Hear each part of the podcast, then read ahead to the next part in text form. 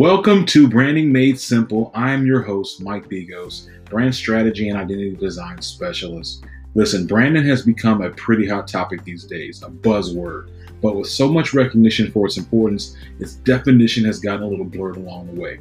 This podcast will take you behind the veil of creative services and help clear things up with a bit of philosophy, a lot of industry experience, and a little shop talk and some insights from respectable marketers and brand specialists from all over the world.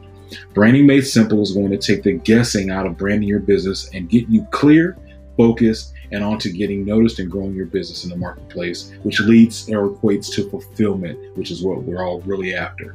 To connect with me, you can do so at focusbranding at gmail.com or at focusbranding on Facebook and Instagram.